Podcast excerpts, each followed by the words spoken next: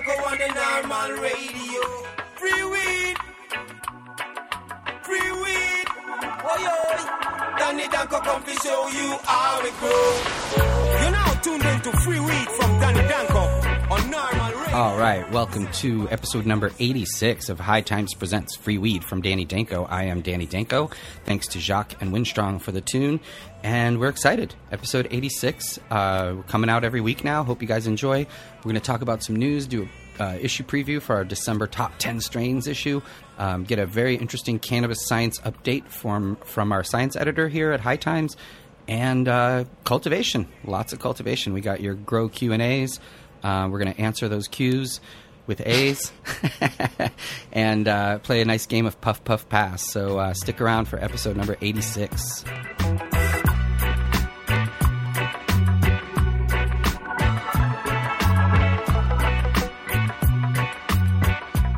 Oh man, Dan, I'm excited. Do you know why I'm excited right now? Why are you excited, Mike? Because every year I wait. I wait until December, and then you drop the top 10 strains of the year on me, and every year I am delighted. Thank you. And this year is no different. Yeah, I'm excited about it. Uh, I've been doing this for over a decade now, picking these strains for the December issue of High Times magazine.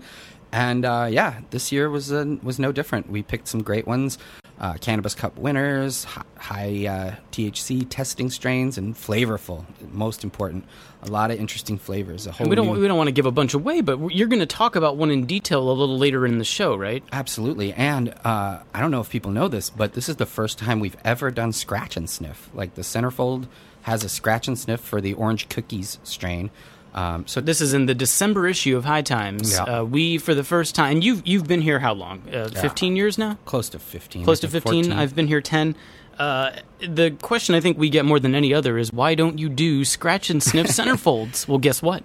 We did it. We did it. Yeah, the centerfold is scratch and sniff. There's even an ad. Uh, there's an ad in there for Franchise Genetics that has also the same scratch and sniff as well. So, uh, yeah, that was exciting. It's nice to see that come to fruition. And yeah, among those strains, I mean, there's like all these new cookie crosses and Skittles and Schlemons and all these really cool ones. So, hope you guys check that out. A lot of these are are very uh, of the moment now for this year. Cup winners and and recent uh, strains that are sort of taking over for like Kush and Diesel and all the things that have sort of been winning in the past. So, um, hope you guys enjoy that. All right, so what, what else is in this uh, December issue? Obviously, the main story is your top 10 strains of 2015, but that's not all. That's not all. We have coverage of the Michigan Cup. The uh, cup we just had it a couple of months ago in Clio, Michigan. Uh, so there's coverage of that. Great photos uh, and an article there by Dan Skye. Um, there is a spread of uh, Jay Blakesberg's photos of hippie chicks, although I'd prefer to say maybe hippie women. Yes, but in this case, uh, Hippie Chicks is actually the name of his book, I That's believe. right. Yeah, That's so right. You're So- okay saying that? and there's some great photos there. They really are. Absolutely stunning. Yeah. So there's a Um, bit of a, an excerpt of that. Mm-hmm. Also, an article about a couple of dispensaries uh, in Los Angeles that have been uh, definitely making waves, winning cups, and doing all kinds of interesting stuff. That's Oz uh, Weedo in West Hollywood. Oz, which is Oswego. A H H S. Yeah, in West Hollywood. And Green Wolf LA, which, uh, yeah, both have been uh, winning cups. Well, let me ask you this. Serving patients. When I was in Michigan, I believe, Mm-hmm. Green Wolf uh, was talking to me, and they said that they now have won or placed, I guess, um, more uh, for more cups in the U.S. than any other dispensary. Wow. Is that is that something that you have heard as well? Uh, I think I did hear that, but I'd have to go go and check that out. We could ask Nico or somebody uh, uh, on a future episode if that's the case. So actually, somebody could check that out. I, we'll take a look. yeah, we should get an intern on that. Yeah. So um, also, there's an article in here, uh, an excerpt from Jorge Cervantes' book, uh, Cannabis Encyclopedia. Uh, I know we've had Jorge on a few times uh, to talk about that book, and this one is Harvesting by Jorge, which is very timely and perfect for the moment because it's it is Croptober as we speak. Uh, a lot of people out there harvesting. Shout out to you if you're uh, harvesting or trimming bud right now. Uh, hopefully, you guys are having fun smoking scissor hash and uh, listening to the podcast. Absolutely. Shout out to all our harvesters. And then finally, and now this is a big deal for me. Not everybody uh, is on the same page here, but I'm a big fan of the Evil Dead trilogy. I'm a big fan of actor Bruce Campbell. And our own Bobby Black interviewed Bruce Campbell in this issue. Wow. Are you are you a fan of this as I, well? I've n- I'm not a horror guy at all. I See, it's more it's like slapstick horror. It's like I've a never weird seen- I've never seen niche it. where it's it's funny, but it's like frightening, and it's like yeah, it's got everything. It's really- yeah. I don't know. It might, I just prefer my comedy less gory, or I guess I don't know. I- Okay, that's yeah, hey, it's gore is just legitimate. not my thing. Bruce Campbell, a lot I've of seen, people are you know, fans. Friday the Thirteenth. I've seen Halloween. I've seen I've seen scary movies. See, those are just straight scary movies. right. Yeah, this Oh, is so it's like Scream or or, or Scream no, Three, Scream is sort of like ironically commenting on the scary movie genre, whereas like this, airplane style. I have no idea how to answer that. Is okay. Uh, yeah, I, I, I mean, I'm aware of this phenomenon, but uh, not a participant in it. So, All but, right, but well, it's interesting stuff. I mean, yeah. they made a blunt out uh, shaped like a gun, or a right? Yeah, Yeah. fans of the movie will know that that he has a, a shotgun, which in the past uh, is referred to as the boomstick, and uh, so Bobby Black had a a uh, a boomstick shotgun made out of blunt wrap. nice. Yeah, so that's pretty cool. Yeah, cool. Yeah. So that's the December issue. Uh, you can get that at hightimes.com. Uh, or you can subscribe, or you can get a digital version as well. So, uh, any way you want it, that's the way we give it to you. It's cover to cover.hightimes.com or uh, headshop.hightimes.com. Mm-hmm. Yeah, Or just go into like a 7 Eleven or someplace and just, you know, buy it off the counter. exactly. You got options. you have options. Yep. All right, so there's one other thing I wanted to. We're going to get to some news uh, that's sort of um, been grabbing our attention of late. But before we do that, something kind of wacky happened to you in uh, in your social media game, right? Oh, Yeah, I got kicked off of Instagram. What is that about? I I guess for pot photos. I don't know. I mean, I honestly, my Instagram is all pot photos. Um, as you know, my my feed. So the people that I follow, it's either pot or hash, or a combination of both, or whatever.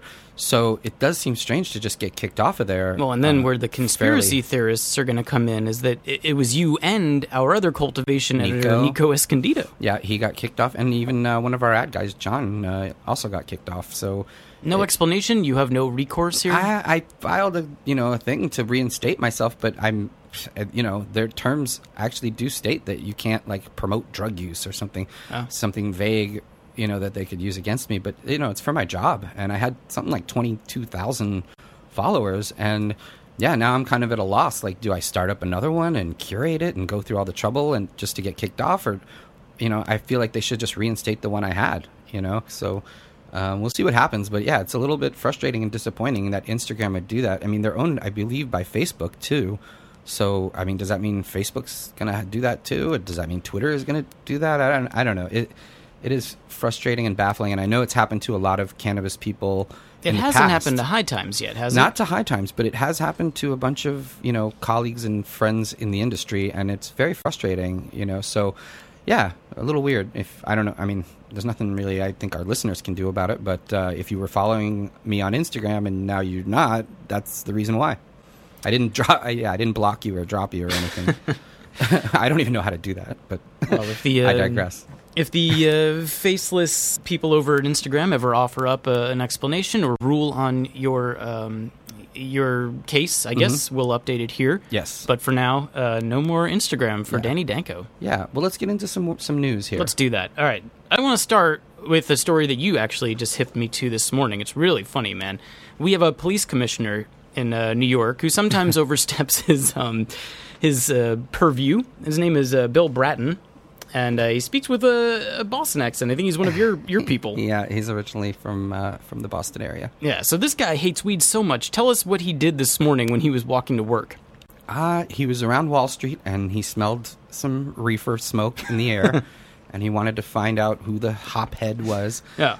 Uh, Starts scanning he- the streets of, scanning of the Wall streets. Street. He, yeah. he saw a girl smoking a joint, uh, a woman smoking a joint, walking down the street, and uh, basically confronted her. You know, came up to her, took the joint, like it, ripped the joint out of her mouth, pulled pulled the joint out of her mouth, threw it into the sewer, threw it into the sewer, and, and, then uh, was just like, Yeah, and then went to the post with the story too, obviously because uh, for whatever reason, you know, I, yeah, it, it highlights a couple of things though. I mean, it's a funny incident, but it also tell it's telling in a lot of ways. I mean, the fact that you know he just threw the pot away and didn't run this person through the system is telling in a number of ways. I mean, like this is why they sort of decriminalized somewhat here in New York. But but also it begs the question of what would have happened if this was, let's say, a, a black guy smoking a joint or a Hispanic woman smoking a joint or whatever it might have been. Um, this disparity between how they treat people, uh, you know, here in New York, with ninety percent of the arrests for marijuana being uh, minorities, it, it's just ridiculous. It's like two different systems for two different, uh, you know, classes, and it's just not okay.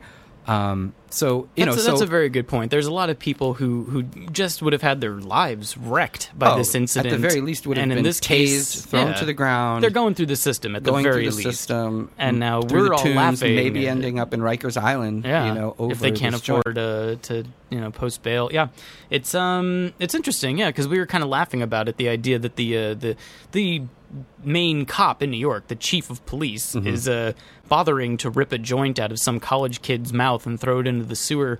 You know, uh, it's, it it is kind of funny, but you're right. It, it would have wrecked uh, other people's lives had they had she been of a uh, perhaps darker Right. color. Yeah. Yeah. but shout out to this woman smoking a joint at eight thirty in the morning on Wall Street. Love Like, it, yeah. yeah. Ah, Yeah. Let's meet up sometime. Smoke a joint Actually, you know safer. what? If you are listening to this and you are that woman, uh, write us, uh, freeweed at hightimes.com. We want to get your side of the story. At the very least, it must have been quite shocking at 8.30 in the morning to have Bill Bratton rip a joint out of your mouth. he said in the in the post, he said that she recognized him too. I mean, Oh, I'm like, sure, yeah. yeah, So that's uh, well, because otherwise, it's like, who is this man pulling a right. the joint out of my mouth? and the look of shock on her face was amusing to Mr. Bratton. Oh, Colorado, you have no idea how good you have it. This is what we deal with. The chief of police in New York is pulling joints out of our mouths here, and it's just, it's rough, man. Yeah. It's a tough city. Yeah, it's outrageous, and, Uh, and it's a liberal city too, so it's, it doesn't make any sense at all. Yeah, But- that's true. Our mayor would not be doing that, I don't think. But okay, so uh, that's sort of the the darker side, I guess, of weed. but but some good news in Oregon. I'm sure most of you by now have heard. On October 1st, uh, Oregon started selling pot legally, recreational pot for sale in Oregon. Yay! Yay! That's Congratulations. fourth now. That's uh, let's see. That's Colorado, Washington, Alaska, and now Oregon are selling pot legally. Yeah, yeah, Yeah. but I, I are, is Alaska selling pot legally though? I don't. I, I, don't know if they actually started. yeah, that's a good, I wonder if they are because. Oregon is actually doing it now. They have their system in place, yeah. Eleven million million dollars in the first month That's amazing. uh, in in revenue, which is more than Colorado and uh, um, Washington. So, yeah, congrats to Oregon, all my peeps up there, Ganja John, Madeline Martinez. You guys worked hard. Uh, Russ Belville, um, my friend Herb Thrasher, all of you guys, man, congrats. You guys deserve it because you worked hard for it and you made it happen. And uh, you're being treated like adults. Anyone over 21 can consume cannabis. They don't.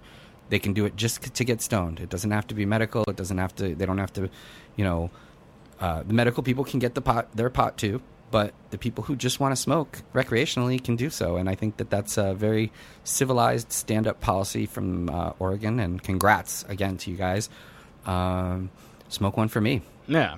And the, the best part is the commissioner of Dick Cheese isn't going to just wander up to you and pull the joint out of your mouth. You could actually smoke. It's fine. Yeah. Yeah. So, way to be out of the closet there in Oregon. We're happy for you guys. And uh, another area, I guess, um, that's going to start selling pot legally, not in the United States, but Uruguay, which is uh, really out there as far as the first South American country uh, that's going to sell weed, right? Yeah. We have a we have a target date for this program. That's awesome. Yeah, congratulations again to, to Uruguay. They've got a very sane policy, uh, and I hope that spreads throughout South America because it's absolutely shameful um, that our insatiable desire for drugs has to destroy uh, a whole continent. You know, Central and South America are reeling. You know, the death, the amount of deaths in Mexico, the amount of destruction in Colombia, uh, you know, and all over Central and South America is devastating, and we are the cause of it. Both our desire for those drugs and our uh, our insistence that they, you know, can somehow control these gangs and, and, and criminal enterprises and all of the trade and everything. The amount of corruption and the amount of everything, it's all our fault. It's America's fault. And uh, so I apologize to you guys down there um, for our misguided policies and all of the devastation that they've wrought upon the whole continent and uh, hopefully other parts of the continent like Uruguay, uh, Colombia, Bolivia, and all these other wonderful places, Mexico, El Salvador. Um, so hopefully we can enjoy the beauty and the natural resources and, and the, the amazingness of these countries instead of uh, destroying them with our misguided policies. Well said. I agree. And just a couple of quick details here. Uh, basically, there. Uh, Uruguay was supposed to start selling weed before this point, but they had just uh, officially granted licenses to two companies that are going to grow the weed. And it's going to be sold through pharmacies starting in 2016. And I think the best part is that uh, it's going to be a dollar and 20 cents a gram. so that's very, very good. Very, Very affordable. affordable, and uh, hopefully the quality will be good. And uh, as people realize that this, uh, you know, making this thing legal actually is going to help the country and uh, you know get tourism and and money going and all this interesting stuff that that will spread beyond Uruguay because Uruguay is a, a very small country um, surrounded by much larger countries. And if if if Brazil and Argentina and all these other countries get on board uh, we can have a, a revolution where marijuana is legal throughout Central and South America and it would really go a long way to help those countries uh, get better. Indeed. Okay, so that's uh, that's some of the stuff that's going on in the world. We are going to take a little break, but when we come back, a science update. a science update. On cannabis on cannabis. very some very interesting stuff actually some very interesting information on drug testing uh, particularly hair follicle testing so uh, we're going to talk to our science editor sirius j here at high times and uh, go through a couple of the more interesting stories that have come out recently on the science front Exactly. So stay tuned for that.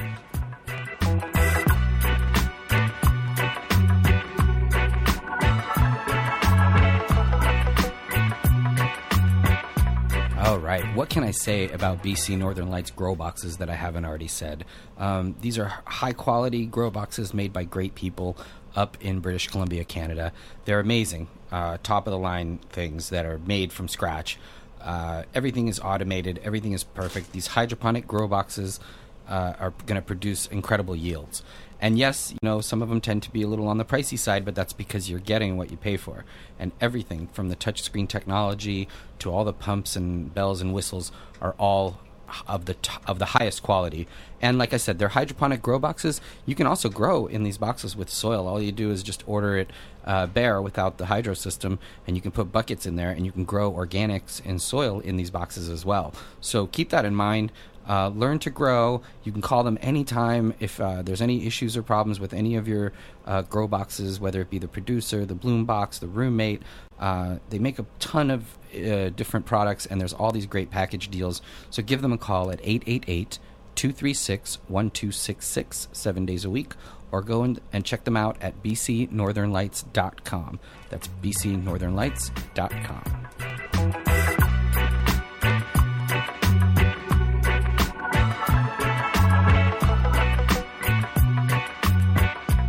Okay, so this is pretty exciting stuff. Let's get kind of serious with Yeah. some science, man. Let's talk science. Um, I'd like to introduce uh, a colleague of mine here. Uh, his name is Sirius J. He is our science editor. And uh, if you read our website or uh, the magazine, you've seen his work. Uh, he's definitely uh, very interested in the in the chemistry and the science of cannabis and all of the things that that entails. So, welcome, uh, Sirius J. Thanks a lot for that great introduction. Right on. He's also your office mate, That's which is right. awesome. We share an Yeah. office, and uh, we talk a lot about all the various uh, subjects that are coming up. Um, and he has a very unique and interesting perspective on those. Uh, degree in chemistry as well, so um, he comes at this science from a science perspective, which is great. Um, now, there's an interesting story this week about the runner's high, right? yes, the the runner's high. If you've ever done any uh, aerobic exercise, you notice kind of a an uplifting feeling, you know, euphoria, reduced anxiety, pain relief kind of thing, where you don't hurt as bad if you have any injuries. Where uh, they thought that this might have been due to uh, endorphins, which are kind of the body's natural pain relievers that stimulate the opiate receptors, like opiates do. And now they figured out that these endorphins don't even go into your brain, so you can't be feeling the runner's high because of the endorphins. It has to be something else, and they figured out it's anandamide. And anandamide is the chemical that affects the same receptors that cannabis does. So basically, when you run and you feel good, it's kind of the similar kind of the same thing as just being high on pot. Interesting.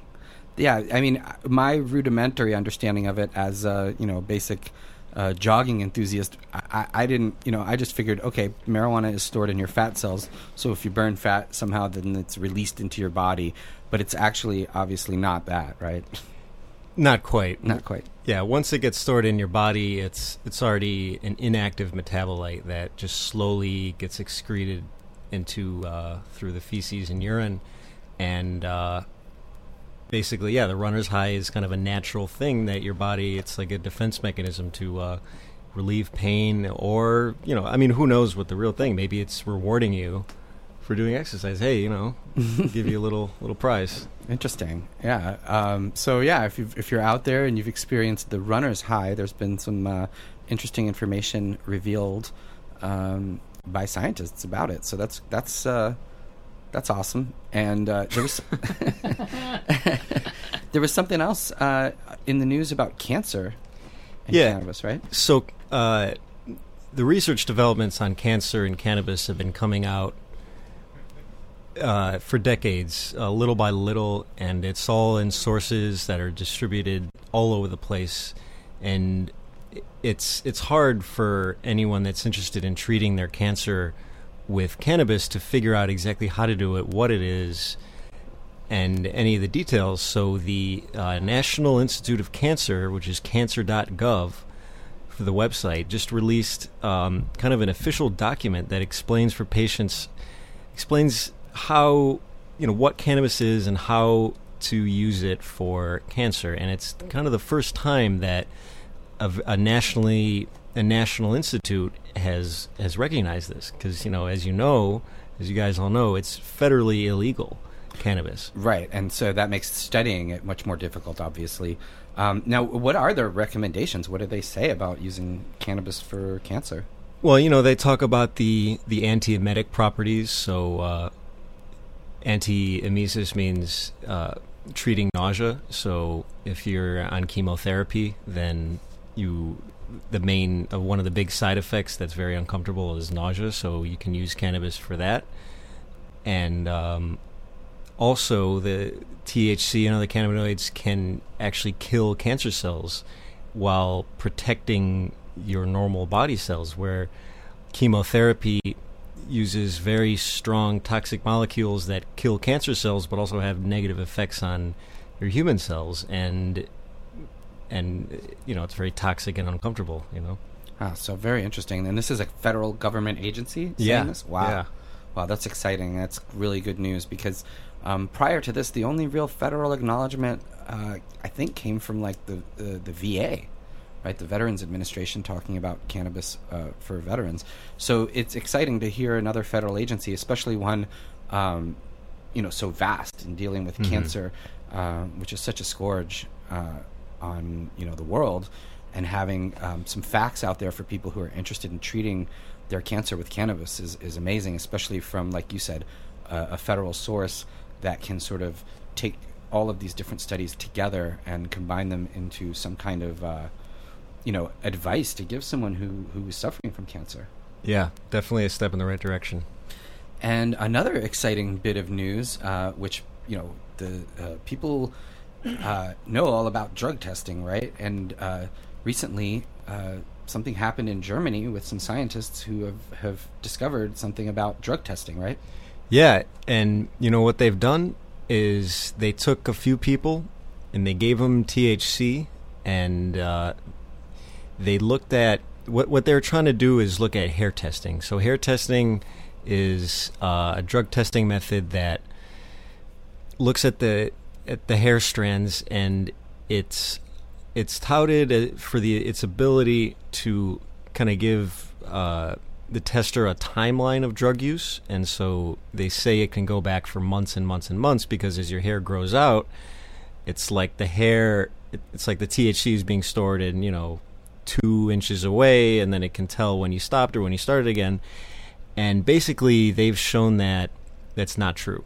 So they basically debunked hair testing Yeah. all around. Hair testing is no longer valid. I mean, it's still going to be used for a while probably before people recognize that it's actually debunked, but they found that if you consume pot, uh, THC will not uh, go into the the hair follicles and then into the hair in any relevant amount. It just doesn't pass from the blood to the hair.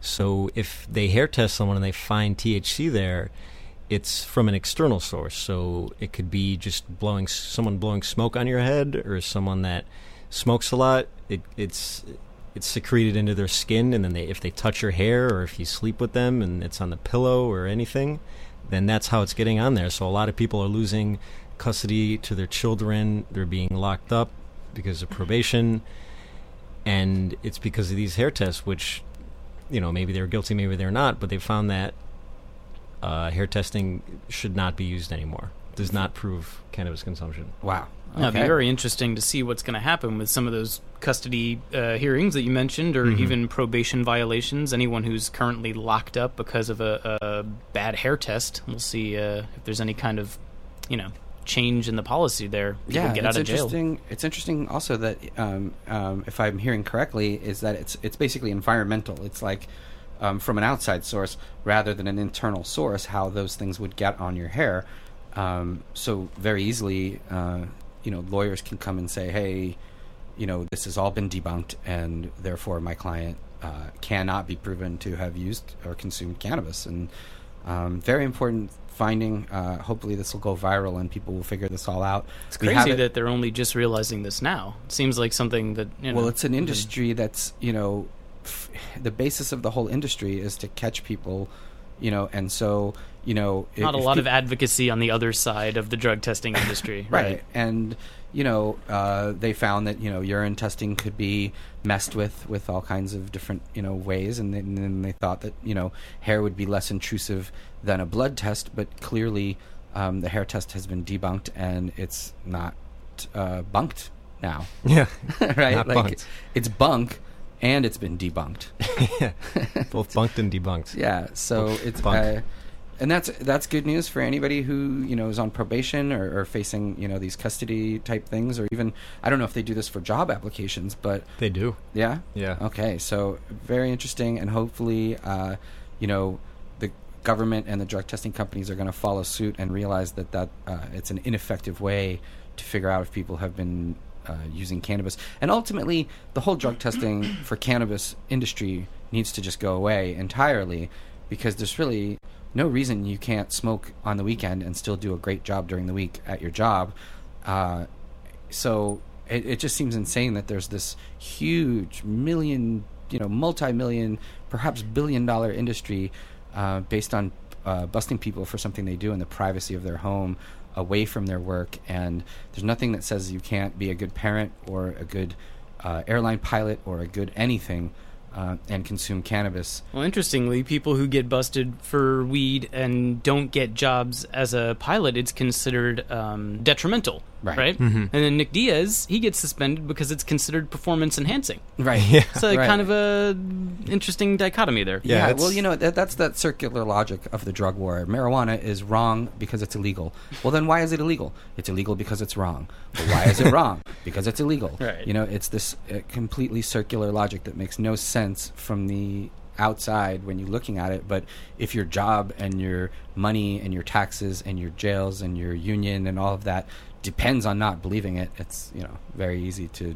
not believe something that directly affects your pocketbook and i think that's kind of where these heads are in the sand Well, and change happens so slowly, you know, and retroactively very rarely. You know, we Yeah. realize that pot isn't a dangerous drug, but people are still in jail. We realize that mandatory minimums are bullshit, but people still are in jail for over 20 years for pot. you Yeah. know? So Uh, hopefully it's they, they make good on uh, this debunked test. Yeah, because what might happen is, yeah, it might take 20, 30 years because they might want this research to be performed again in the United States because Because it's a, it's was from Germany. You it's from? Germany. Right. Yeah, so they, I mean, just as a way of putting it off, they'll probably say, "Oh no, we wanted need to this to be done." Yeah, Right. here. Interesting. Well, uh, thank you, Sirius J. If you guys want to find out more about the subject, uh, go to hightimes.com, uh, put in drug testing, put in cancer, put in runner's high, and you'll see the various uh, articles, um, well cited and well written. And uh, thank you for bringing you know this scientific knowledge uh, to our you know readers and our listeners and uh, all the people on our website. Thanks for having me on. All right, we'll be back uh, after this break with the cultivation segment.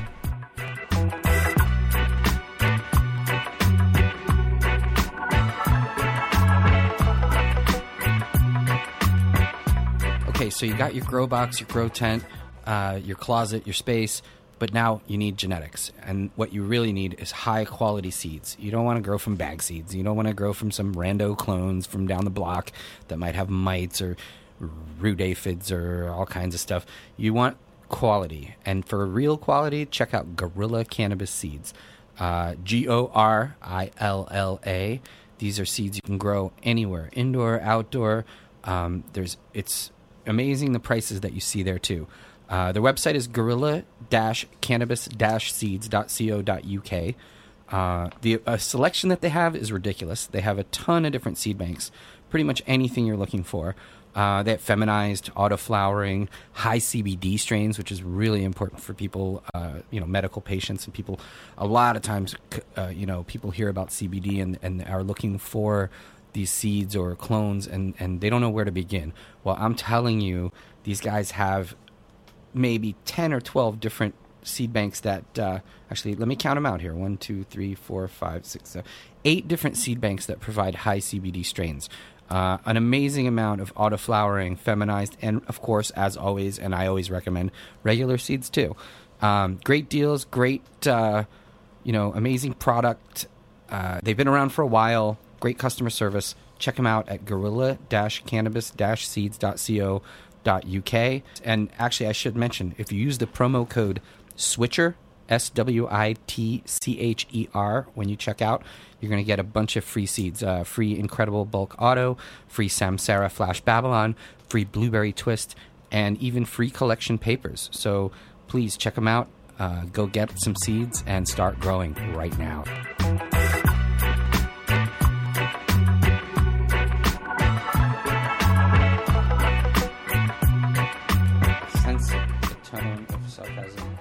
All right, so we have made it to the cultivation section of the show, and uh, it's pretty exciting. We have a strain of the fortnight, Yes, we do, and it's a new one. and This it is not a relates to your top 10 strains. That's right. This is the strain that's in the centerfold of the issue that has the scratch and sniff. Uh, Oh, this For- is actually the scratch and sniff um, strain. yes, it is. Oh, okay. Absolutely. And now let me ask you this: Does the scratch and sniff legitimately smell just like the strain? Would you say?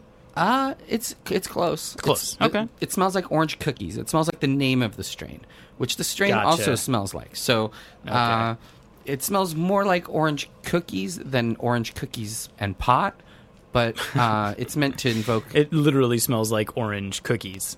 Pretty much the scratch and Yeah. Okay. I mean, it, but it you know the pot also does. Right. So yeah. It's, so let's let's learn a little bit about this strain. Okay, well, it's from Franchise Genetics, which is an amazing up and coming uh, bank that's won cannabis cups. I mean, this one actually placed second uh, in the 2015 SoCal uh, HTCC, which is the High Times Cannabis Cup hybrid uh, uh, category.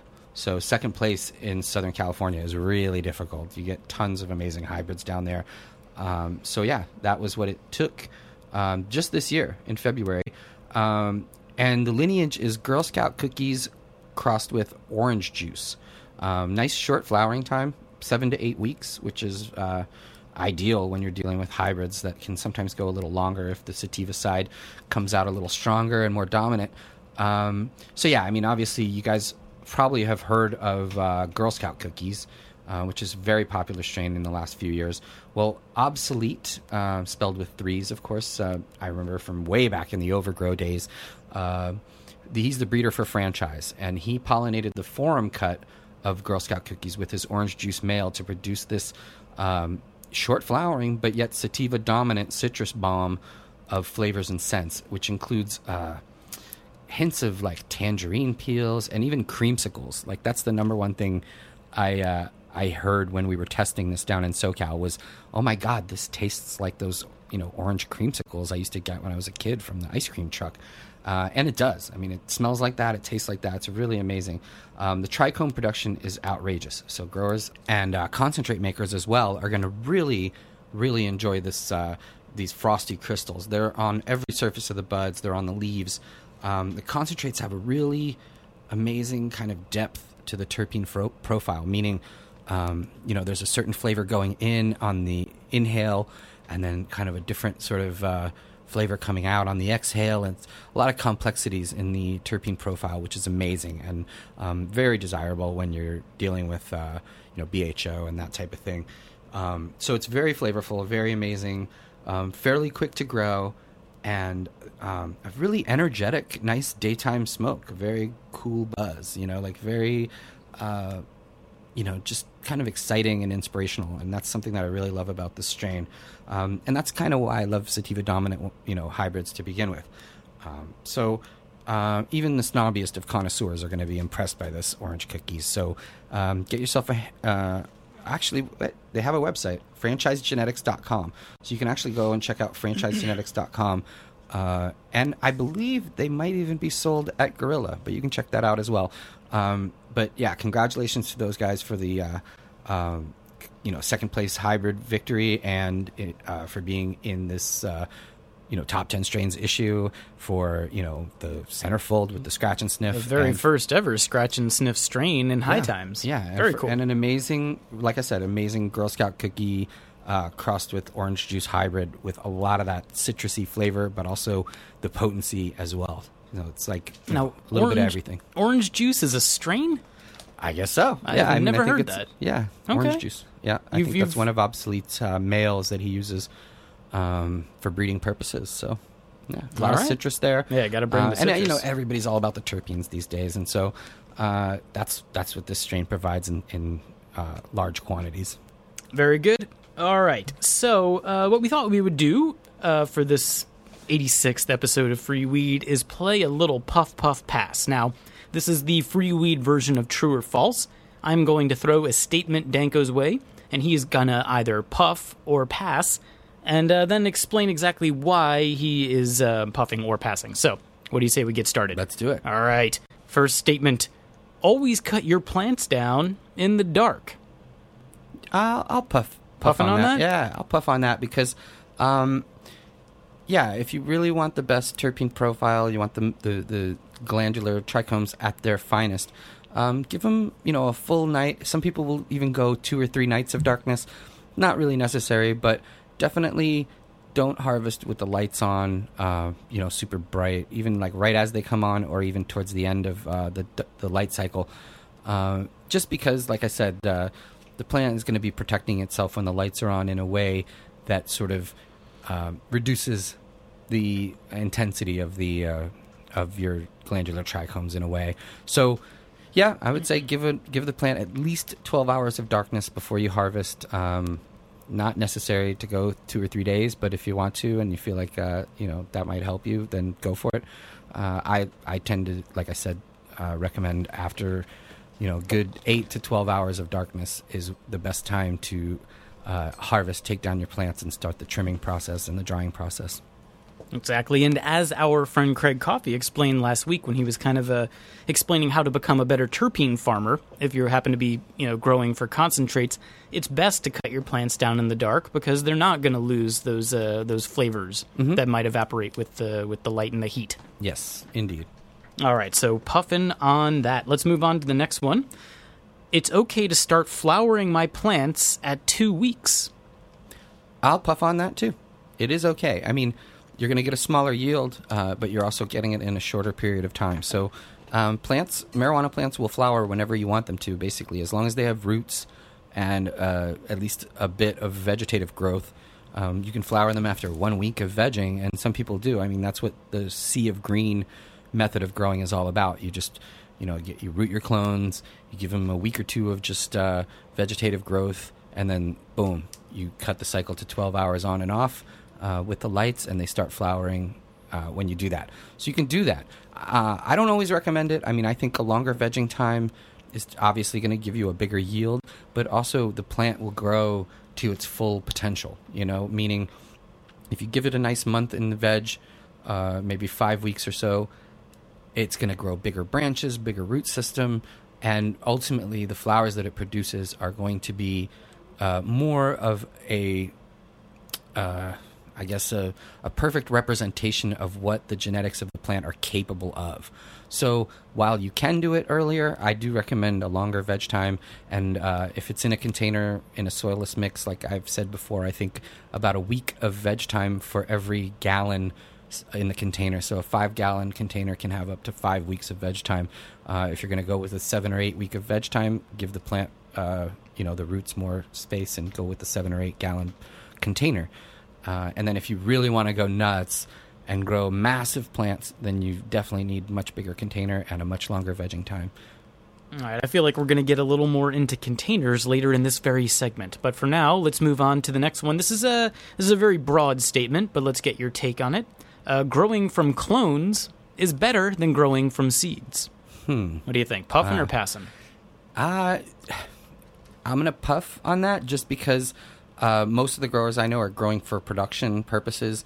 And if you're growing for production purposes, you want a level canopy, you want the plants to be- behave uh, in similar fashion to each other. And the only way you, you can really accomplish that is by growing clones.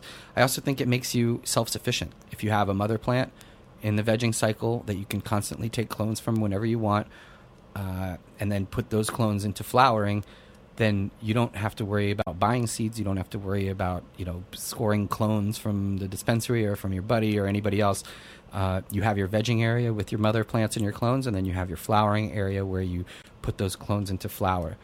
Um, but uh, another caveat to that would be if you're growing for uh, the idea of producing a mother plant, I would say grow from seeds, and even furthermore, grow from regular seeds, and uh, you know find the females and, and keep that keeper one as your mother plant. So there's a time and a place where you want to grow from seeds, of course, uh, but I don't think you're going to want to grow a production type of garden uh, all from seeds. And if you are going to do that, that's the exact time where you might want to consider uh, feminized seeds or even auto flowering seeds because um, you're going to get a, a bigger yield ultimately um, than if you just grow a bunch of different seeds from a bunch of different packs that could all behave differently.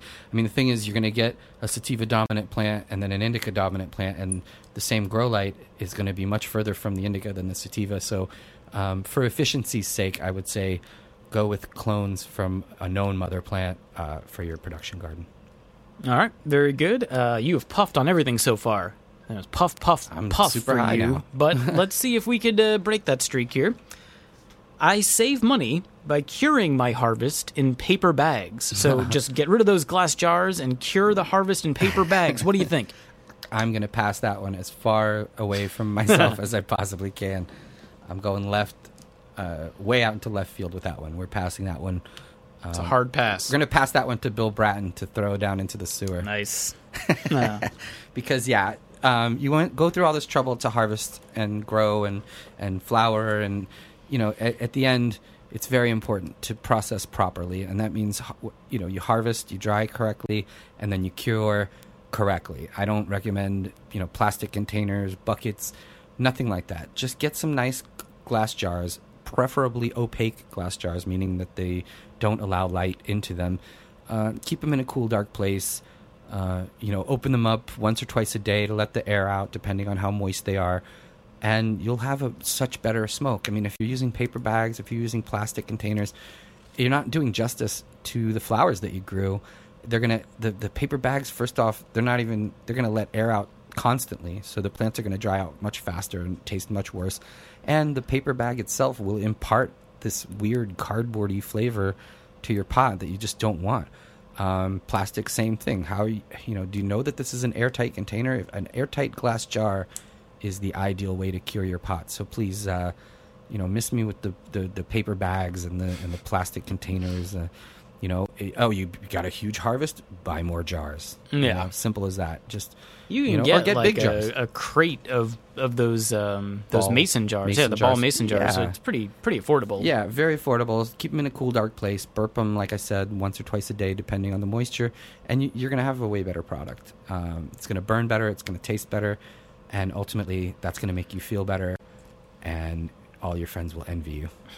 Just to restate it, and Dan has said it many many times on this, but but don't blow it in the the harvest and in the cure. I mean, you did all the work to get there, so Absolutely. do the right thing. All right, uh, let's move on to our next one. uh, a good way to save space in the grow room is by growing multiple plants in the same container. I'm going to pass on that one Passing well. on that? Yeah, because um, what happens when you grow the same plant in the same container is pretty obvious. I mean, the roots are going to compete with each other. They're going to compete for water, they're going to compete for food, and they're going to compete for space. And all that is going to mean that if you get one plant uh, just slightly a little bit stronger than the other one in the same container, it's ultimately going to kind of choke out its buddy, but they're both going to choke each other out, and you're going to get a smaller yield. So I say one plant, one container. Um, give it some room, give the roots lots of space. Um, like I said earlier, depending on your veg time, but you don't want root bound plants and you don't want plants competing with each other for the same resources. So I would say definitely don't grow uh, more than one plant in the same container. Okay, so that's a that's another pass, and you know what? It's been a while since we've done a puff or pass. Now, normally we would just do five, but I'm having such a good time. Let's go to the bonus round here. All right. What do you say? One more? Yeah, sure. All right. I reuse my grow rocks after thoroughly cleaning them with bleach. What do you think? I'll puff on that. Puffing on that? Yeah, I mean, as long as you know, uh, hot water, bleach kind of mix. Uh, the problem with this is that grow rocks are so porous that a lot of times the roots will get all up inside the, you know, all up inside them, and if you're going to reuse them, then you know you're going to have a little bit of an issue there if if you haven't thoroughly cleaned them. Um, but if you do a nice soak and a thorough cleaning and then a nice rinse with plain water, definitely don't want any bleach residue on them. You can reuse grow rocks uh, multiple times. So, and I've seen this happen on a uh, large scale and on a small scale. So, uh, I would say you can reuse grow rocks uh, several times before you really have to replace them. And uh, depending on the situation, depending on the you know the amount of uh, root re- residue and material that have kind of gone in and out of them, but um, grow rocks are great. You know they allow oxygen to reach the roots. They allow um, you know water and, and nutrient solution to reach the roots.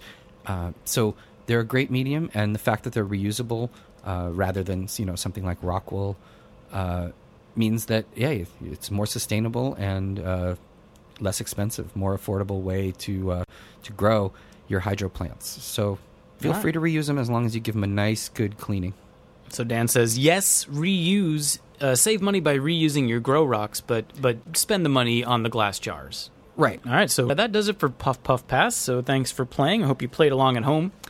What do you say we move on to my favorite part of the show? Uh, audience listener questions answered by you, Danny Danko, on Freeweed. The Q and A. The Q&A. Yeah, let's do it. All right.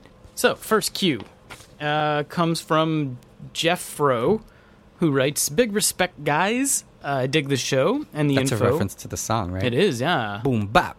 Big respect. Take the show and the info you share with the world. I live in Ohio, of course, another state on the cusp of passing laws, uh, medical and recreational, this November. So All that's exciting, yeah. I learned a lot about growing over the last 10 years by helping other growers and experimenting, but I want to begin my own super small indoor grow. I'm using I'm going to be using one 150 watt HPS in a 3x3 closet which is 4 feet tall. So, my question for you, what are some good sativa strains that I can flower pretty small but still get some results? What do you think? Sativa in a very confined space. Huh. That's interesting. I mean, you're definitely you're definitely if you have a sativa dominant plant, no matter what, you're going to have to figure out some sort of training technique. So uh, you could grow uh, something that's like a hybrid, like a strawberry cough kind of strain. But if you're going to get like a super silver haze or something like that, um, you're going to want to find some kind of a way to keep it from growing into the light uh, and to keep it from stretching. Um, I, I've seen tons of different ways that people do this. Um, low stress training, uh, the, the fimming method, which is the fuck I missed uh, trimming kind of thing.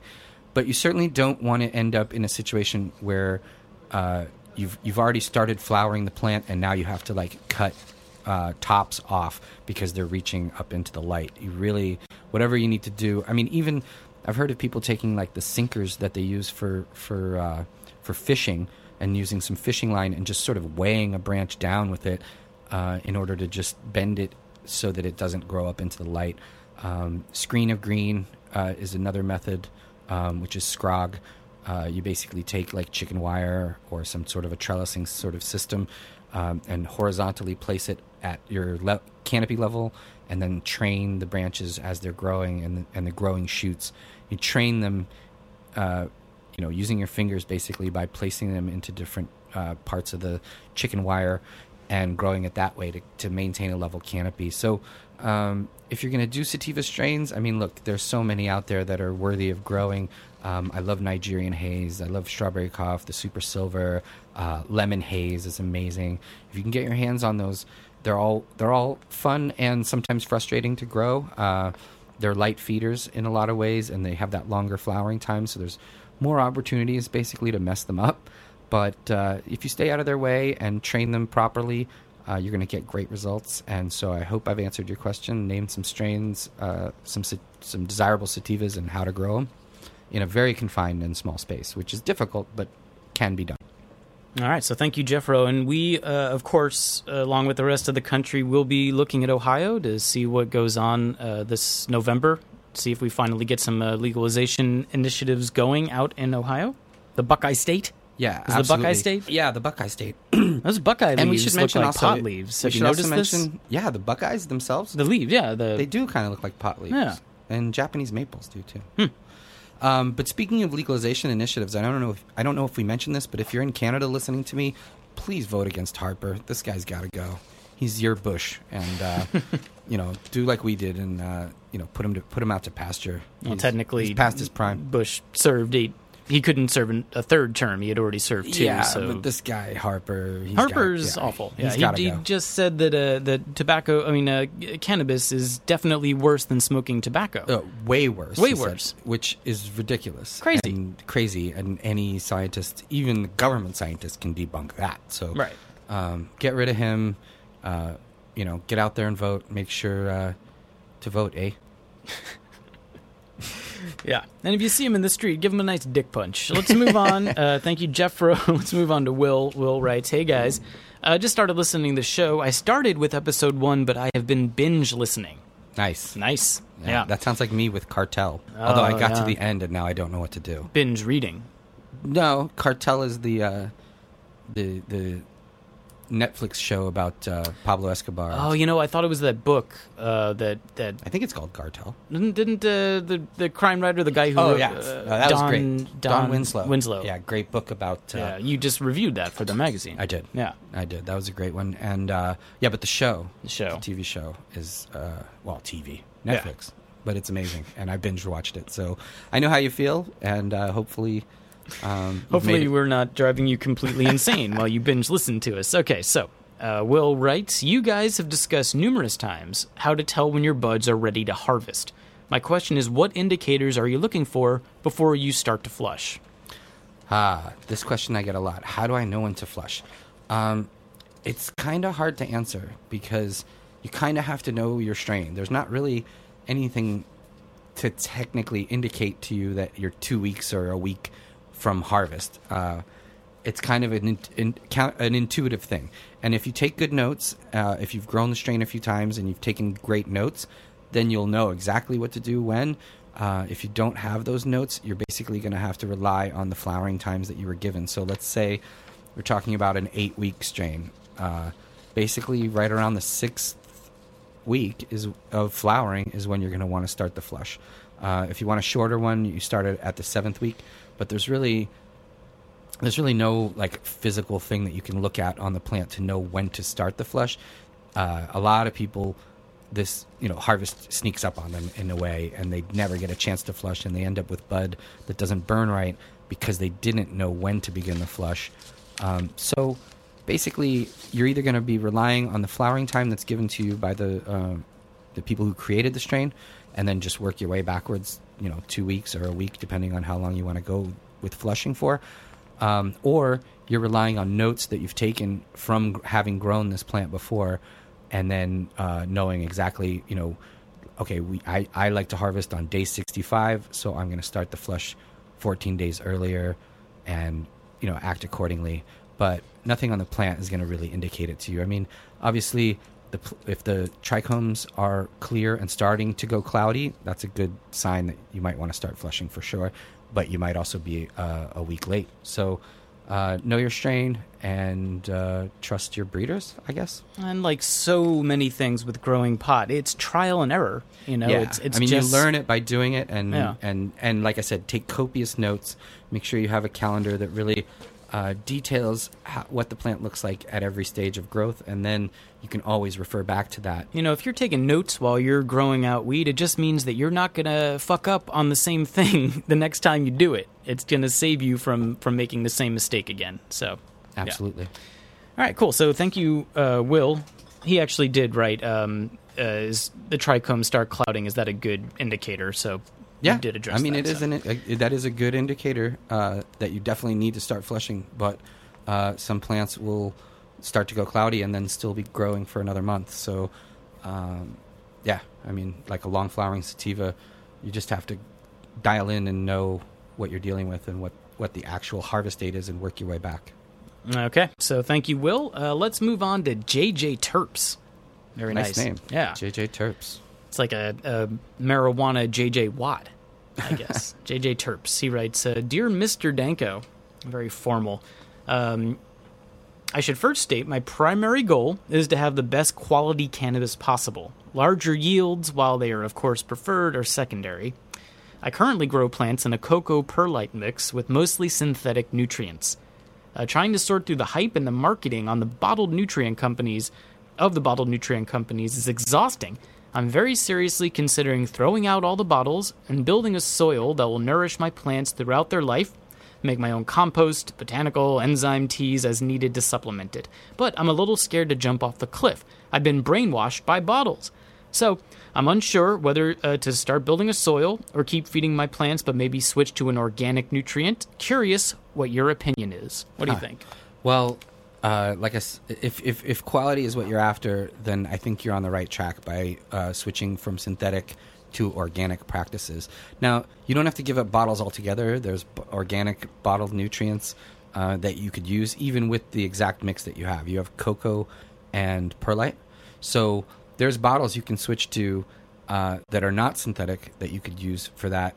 Now, your idea of building a soil and having a living soil and all of that, I mean, that's the ideal in my opinion. And using um, veganic nutrients uh, is amazing and creates a very clean burning and great tasting product if done properly.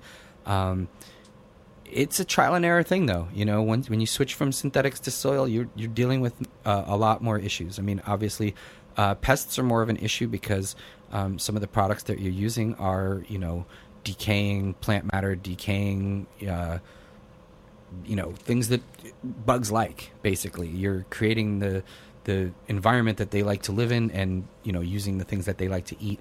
So uh, you might have an issue with pests that you'll have to deal with, uh, you know, also in an organic manner, um, which, you know, can sometimes be difficult when it's an infestation. Uh, there's other things too. I mean, just dialing in the nutrients. Uh, organic nutrients tend to be much milder than synthetic nutrients, which are much more concentrated. So um, you might need more more nutrient. Uh, you know, you might have to adjust to adding more nutrients to your to your uh, plants. Now, if you've got that living soil that you're talking about, where you're feeding the soil and just uh, adding things to it uh, that constantly sort of feed that, then uh, you're on the right track. But again, um, you don't get there immediately. It's a a road that you you travel. Uh, I highly recommend checking out Gro Kashi K A uh, S H I. Um, on they're on Facebook, and I think you can probably just Google Gro uh, Kashi. Um, I think it's just G R O without the W, but uh, amazing products and amazing information there about you know, using beneficial microbes, uh, all kinds of enzymes, and all the things that you're talking about. The living soil that feeds the roots, and the roots feed the plant, and it becomes this, uh, you know, uh, syst- you know, working system where you really don't have to add uh, any kind of nutrients because they're all, you know, basically there uh, in your soil. Uh, All right. Much easier accomplished actually, you know, outdoors or in a greenhouse than in, an, you know, in a closet or an indoor grow space. But um, you know, you can always check out Vega Matrix nutrients. You can always check out Earth Juice and things like that. There's a lot of ways that you can um, transfer to organics without it being super daunting, like jumping off a cliff or anything. It does sound like that JJ Terps maybe had his um, awake from the Matrix moment here and uh, realized that he got a he has to break away from these bottles. So. Yeah, I mean that's the thing. I not, that's not to say that you can't grow great pot with synthetic nutrients. Sure, I mean, I've yeah. grown. I, you know, cannabis cup winners have been grown with GH three part. So and if you want yield, that's a that's, probably too. the best and, way to do it. And and it, and, you know, you're not going to clog any of your drip emitters and your sprayers or anything like that. Synthetic nutrients do obviously have a place in you know cannabis growing, but if like if like you said, it's all about the quality of the the finished product, not the quantity and and the density or anything like that. Um, then make the switch to organics and uh, see what you find.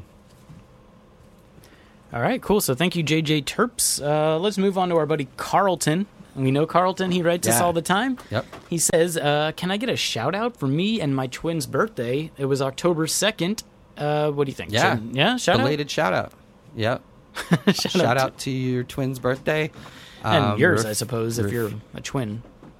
It would have to be both of their. Oh, it's not his children that are twins. It's him and his twin. Oh, that's a good question. So he says, "Can I get a shout out for me and my twin's birthday?" So I guess him and he has a twin. Depends on if there's an apostrophe or not. Well, then no, but then it would have he would have to be born on the same day as his children who are twins. Whereas this way, it's just him and his twin. But when you're twins, you just say my twin. Well, that's what he said. But is there an apostrophe or is it No, twins? but punctuation is not always the strongest in these emails, so maybe he just missed the apostrophe. well, either way, Carlton, shout out to you and your twin or you and your twins. Right. And the bottom the bottom line is we don't care. We'll shout out any yeah, we we support you, Carlton. We wish you a happy birthday and your twins also. Right on. Right on. And that was the question too, just to shout out. Well, he says, uh, "You guys rock. Keep it up. Oh, keep up the awesome." Oh, cool. So Thanks, I'll Carl. try to. I think I sent him some stickers too. I'm sure you did. All right. So uh, shout out to Carlton and His twin His brother, twin- or twin sister, or or, his- twin children. yes, I think twin brother. That's what I'm guessing. terrific. Okay. So thank you, Carlton. Please keep uh, those comments and questions coming. Let's move on to Ken. And Ken has a question about auto flowering. Uh, hi, I'm preparing my first grow with an indoor grow box. I believe I read somewhere that auto-flowering seeds mature in a shorter time than regular seeds. Generally speaking, one week to 10 days earlier. Is that correct? Uh, this kind of harkens back to the puff puff pass about flowering uh, plants as soon as they, they root because you can technically you know have a, a one or two week veg time and flower right after that. Um, auto flowering plants do it automatically. You don't have to switch the cycle to twelve twelve. They'll do it uh, regardless of the photo period. So they tend to grow about uh, two to three weeks vegetatively and then begin flowering no matter what you do. Uh, whereas if you're growing from clones or seeds uh, that are regular, you you dictate when they start flowering. So you're right. Uh, in in a natural setting outdoors, the autoflowers are going to flower sooner and save you some time uh, in your grow cycle. Uh, but keep in mind, the thing that makes autoflowers autoflower also takes away some of the potency, and that's the ruderalis genetics that uh, you know that's that Russian hemp sort of genetics that automatically flowers because it's from you know it's from so far north that it doesn't you know it doesn't really uh, y- the season is so short that uh, that those plants have developed auto flowering tendencies. Problem is, it's kind of like a hemp plant that's been crossed with a ganja plant, so um, potency levels will be lower. Now, I'm not anti autos. I know they have their place, and uh, that place is high altitudes and uh, you know people living far north where they have very short seasons, or people who want to grow plants uh, in the summertime or in spring and summer and have them flower before you know rippers or cops or or uh, you know mold or powdery mildew or anything like that can attack them. So. Uh, yeah, I mean, I guess you know, you but you don't have to grow autoflowers in your grow tent. Uh, and if it's really just about saving a week or two in grow time, you can grow any kind of plant and start flowering it after two or three weeks if you want, uh, which is basically the same sort of thing as an autoflowering plant. Sounds good to me. So uh, we hope that helps Ken. Um, yeah, all right. So we're running out of time here. Let's move on to one last question.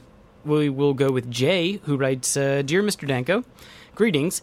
Out of a pack of six feminized Sour Tangie seeds from Reserva Privada, I was blessed to find one I was blessed to find one really nice pheno. Uh, it's an indica dominant pheno which is loaded with resin and finishes in less than 50 days. It hasn't proven to be a great yielder, but I'm learning to dial it in, and my latest harvest was the heaviest so far. Uh, what can I expect from my Sour Tangie mother moving forward? Is it almost sure to hermy at some point? If I grow out a batch of clones and they hermy, does that mean that the next batch of clones I grow out from that mother are going to hermy too? In other words, if a crop hermies, should the mother of those clones be immediately discarded? So, what do you think about this?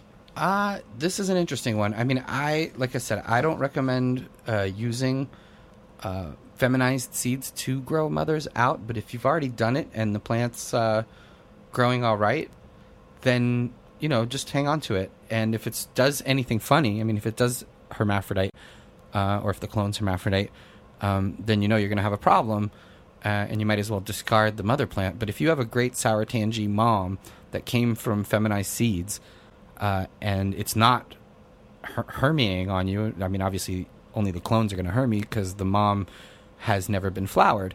So uh, if the clones don't hermy and they grow great seedless pot that you enjoy uh, growing and enjoy smoking, then for, by all means hang on to the Sour Tangie mom. Uh, but like I said, if the tendencies are uh, you know 50-50 or anything, if there's any hermes that come out of that, uh, you might want to go and get a, a Sour Tangie regular seeds and grow a mother plant out of the regular seeds. Um, the bonus of that too is that they'll have hybrid vigor, which feminized seeds don't really uh, accomplish. That um, F1 hybrid uh, kind of vigor that you get uh, from two two plants that uh, are bred together that are, are very different from each other actually end up being something stronger than both parents in some cases, and that's that F1 first filial generation. Uh, of growth that you can get out only out of regular seeds and only out of F1 hybrids. So, uh, my recommendation, as always, is uh, grow your mother plants from F1 hybrids that are from regular seeds. But if you have a great feminized mom that uh, produces great bud that you really enjoy, uh, and especially like something like Sour Tangie, which is an amazing strain, uh, and if it doesn't give you any indication of herming, then hang on to her and keep her as your mother plant. Uh, but also look into maybe getting regular versions and uh, growing those out over time. And I think you'll find that it'll be a better representation of the strain ultimately. All right, cool. And uh, we are just about out of time here, uh, but he asks one more question, which we kind of covered in your pheno hunting cultivation tip a couple weeks ago. But if you just want to give us a quick uh, take on this, he says, I find it's generally recommended that you use regular seeds when searching for a pheno. What are the reasons for this? Uh, well, the the main reason is uh, feminized seeds.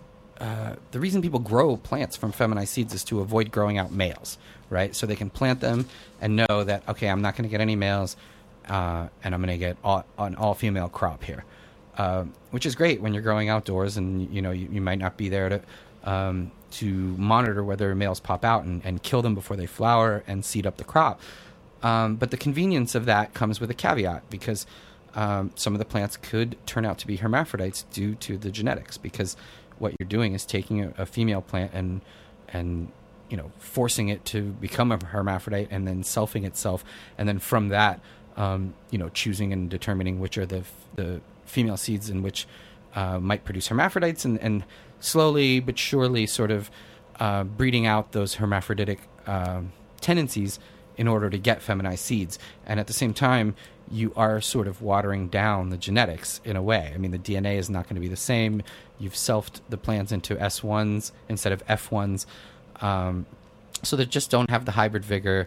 Um, they're more susceptible to you know things like stress and light leaks, uh, fluctuations in their environment that could make them herm out, uh, much more so than plants that are grown from regular seeds. Because, like I said, they're females and they're they're you know they're pretty aggressive about their their their femininity basically is um, you know they're not they haven't been selfed they haven't had to go through some strange process um, of stress or anything like that. So that's why I would say go with regular seeds from a reputable reputable breeder um, that are F1 hybrids that are going to exhibit the hybrid vigor um, which is like I said a tendency to grow even stronger than some of their parentage.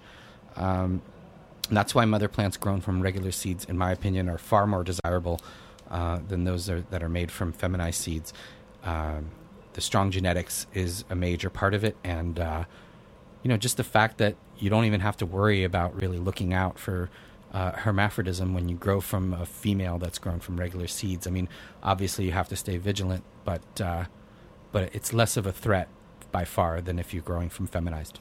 Okay, very good. Uh, thanks to everybody who wrote us. If you have a question that you would like Dan to answer on this show, uh, you could reach us. Freeweed at hightimes.com is our email. Also on Twitter, he is at Danny Danko. I am at Mike Hughes underscore. We're going to take a little break, but when we come back, we're going to wrap it up with Raw. Yes, indeed.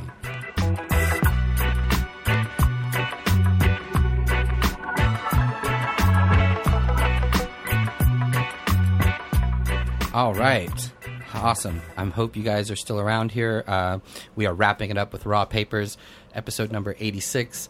Uh, we are very excited about this one. Tweet us, you know, t- send us a message on Facebook, uh, and support the hashtag free weed. You know, uh, it's important to uh, to spread the word to people because uh, uh, the more that people grow, the better it's going to be for all of us. And uh, I want to thank Jacques and Winstrong as always for the song at the beginning. I want to thank uh, Bill Bratton for being a total douche, and uh, of course, uh, yeah, Sirius J for the Sirius science J. update. Yeah, Good stuff. science.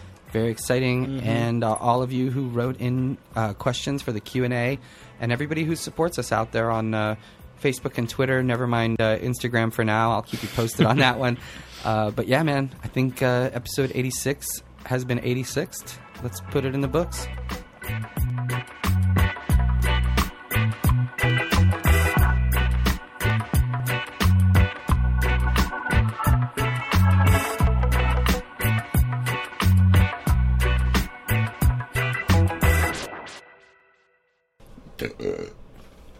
All right. But Um, wait, don't include the burp.